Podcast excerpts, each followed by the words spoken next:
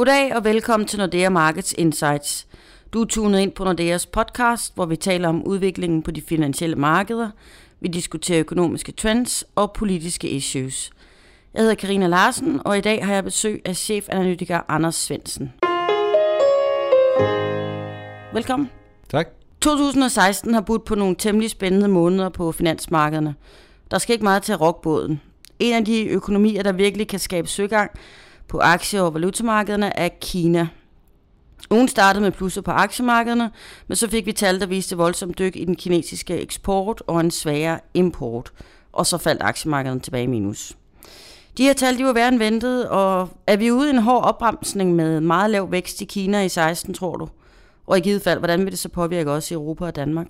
Det tror jeg ikke, vi er. Og øh, i det hele taget, så forstår jeg måske ikke helt, at markederne reagerer så meget på netop de her tal, som vi har fået i, i dag. For det første er det jo sådan, at det kinesiske nytår, det falder lidt på nogle forskellige datoer, og det gør, når man sammenligner februar med februar sidste år, jamen så har man i virkeligheden sammenligne nogle måneder, hvor det kinesiske nytår lå på, på helt forkerte, eller forskellige tidspunkter i hvert fald. Så det er lidt svært at bruge både januar- og februartallene til noget, men det er da klart, hvis, øh, hvis martstallet også øh, viser et, et fald, jamen så er det selvfølgelig noget, der skal være øh, med til at, at øge bekymringerne en smule. Den anden grund til, at jeg ikke rigtig forstår det, det er jo også lidt, at det, det er kinesisk eksport. Er det noget dårligt om, om, om Kina? Altså det er jo i virkeligheden et udtryk for, at det går dårligt i resten af verden, som Kina eksporterer til. Og det kan man også se i dagens tal, at nogle af de lande, som Kinas eksport falder meget til, jamen det er typisk andre emerging markets økonomier.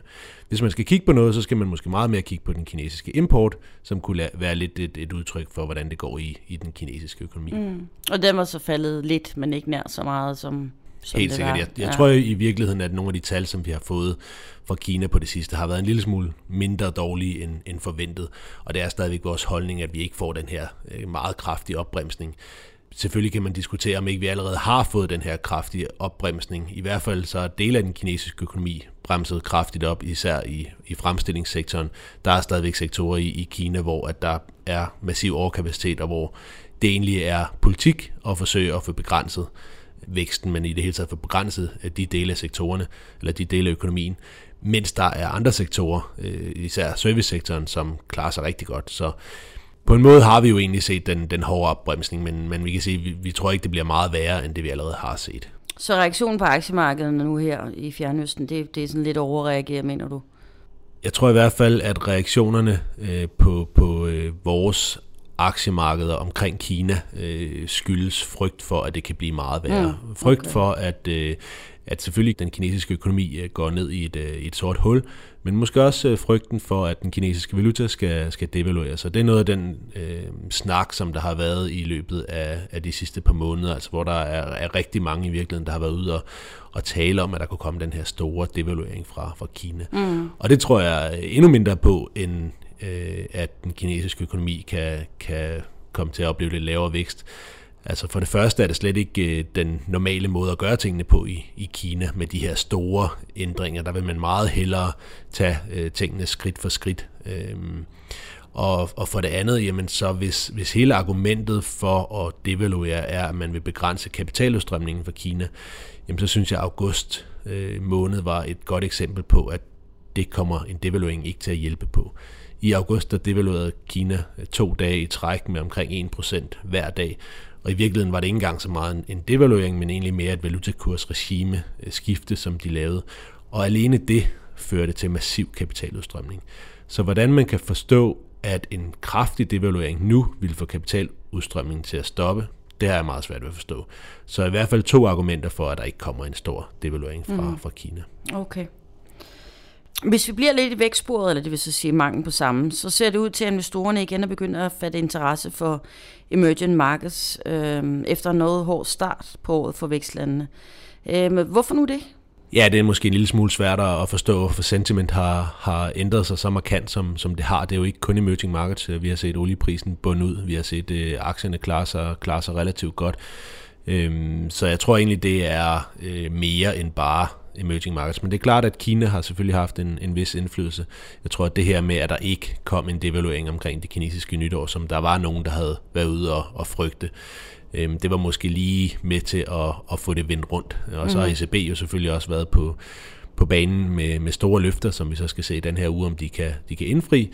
Og så måske det tredje er, at der efterhånden ikke er nogen forventninger til, at, at Fed skal gøre ret meget, øh, i hvert fald i markederne i år. Så jeg tror, der er flere, flere argumenter for, at, at stemningen ligesom er, er vendt, og der er, er emerging markets ligesom kommet med i, i samme båd, og vi har set, øh, at, at også sentiment over for, for eksempel emerging markets valutaerne har vendt øh, på, på samme måde som for eksempel olieprisen. Mm-hmm.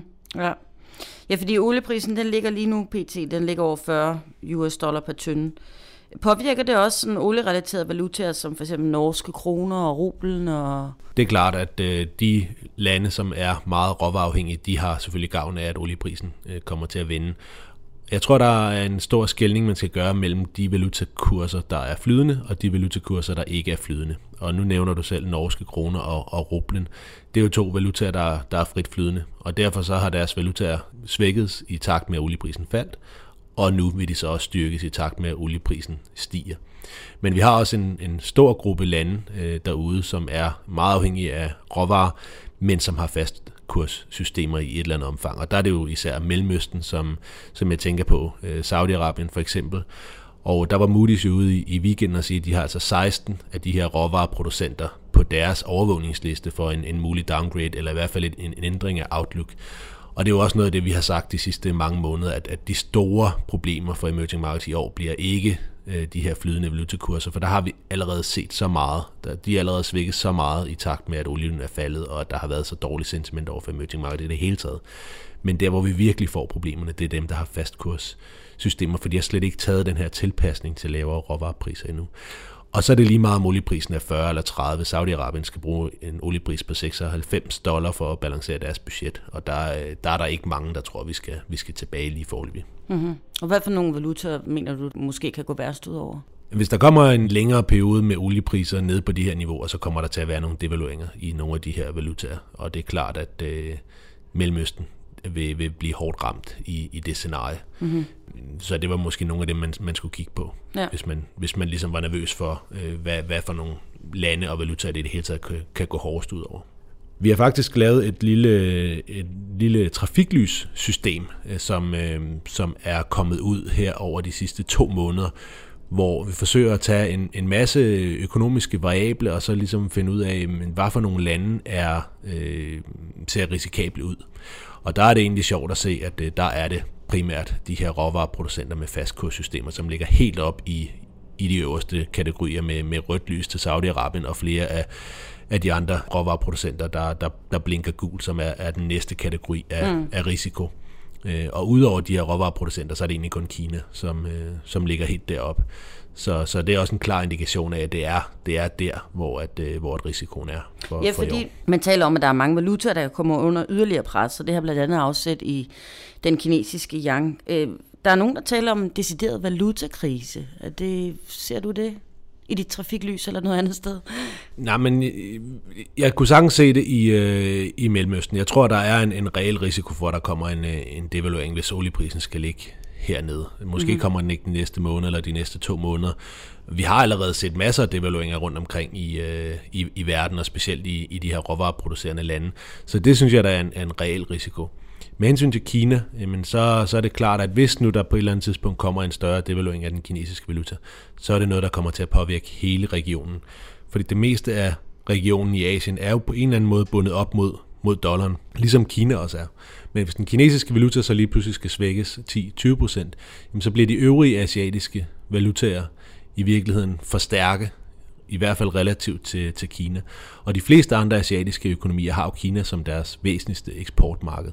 Så hvis I kommer der en større svækkelse af den kinesiske valuta, så kommer det også til at betyde en større svækkelse af de øvrige asiatiske valutaer. Mm. Og så kan man begynde at, at diskutere, hvad, hvad der så er grænsen for en valutakrise, men så får vi i hvert fald en region, der begynder at flytte sig lidt fra at være meget koblet op mod, mod dollaren, til måske i virkeligheden at flytte sig mere sammen og mere sammen med, mm. med den kinesiske valuta.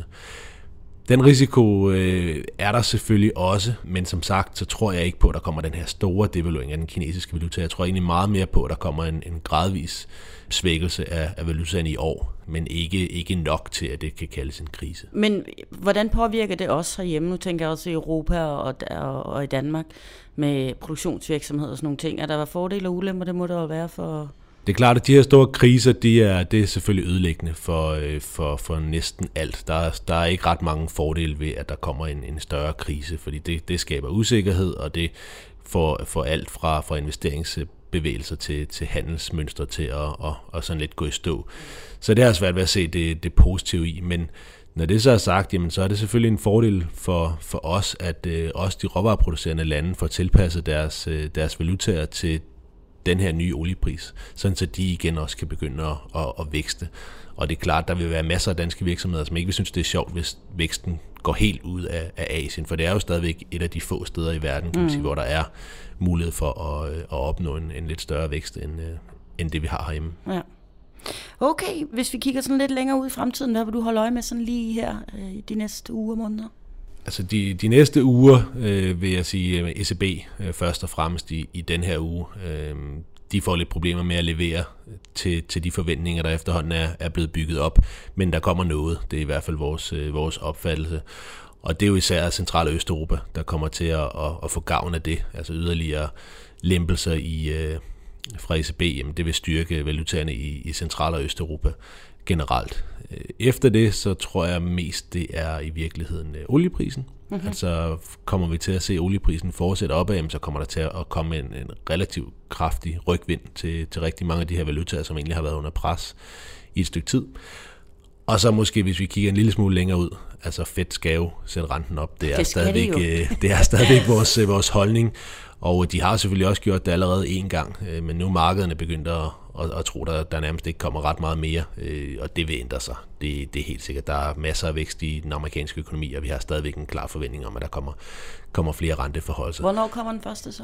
Jamen, vores officielle forventning er jo juni okay. stadigvæk, og det, det, det tror jeg egentlig er, er, er meget tråd med, hvad, hvad, der, hvad der virker sådan rimeligt lige nu. Øh, og det spørgsmål, hvordan kommer det lige til at påvirke markederne? Kommer det til at give sådan en, en stor øh, periode med usikkerhed, fordi at øh, vi igen skal til at snakke om højere renter, eller giver det i virkeligheden en lettelse, fordi nu har vi de sidste måneder været bekymret for en amerikansk recession, og i og med, at den recessionsfrygten måske er begyndt at, at fortage sig en lille smule, specielt efter i fredags med rigtig stærke tal for det amerikanske arbejdsmarked, jamen er det så i virkeligheden ikke en lille smule positivt, at, øh, at vi skal til at komme i en situation, hvor Fed faktisk skal tillade sig at sætte, sætte renten op. Mm-hmm. Så det bliver lidt, hvordan tager markederne øh, de her forventninger til Fed renteforhold, som, som jeg tror kommer tilbage i, i markederne. Det bliver spændende, man ved jo aldrig helt, hvordan markederne reagerer, så vi må vente og se. Tak skal du have, Anders. Og hvis du vil mere om, hvad der rører sig på de globale finansmarkeder, så kan du besøge os på nordeamarkets.com. Du kan finde vores research og det såkaldte trafiklys på nordea.com Nexus. Og så kan du som altid besøge os på LinkedIn og følge vores analytikere på iTunes og Twitter. Tak for denne gang og på genhør.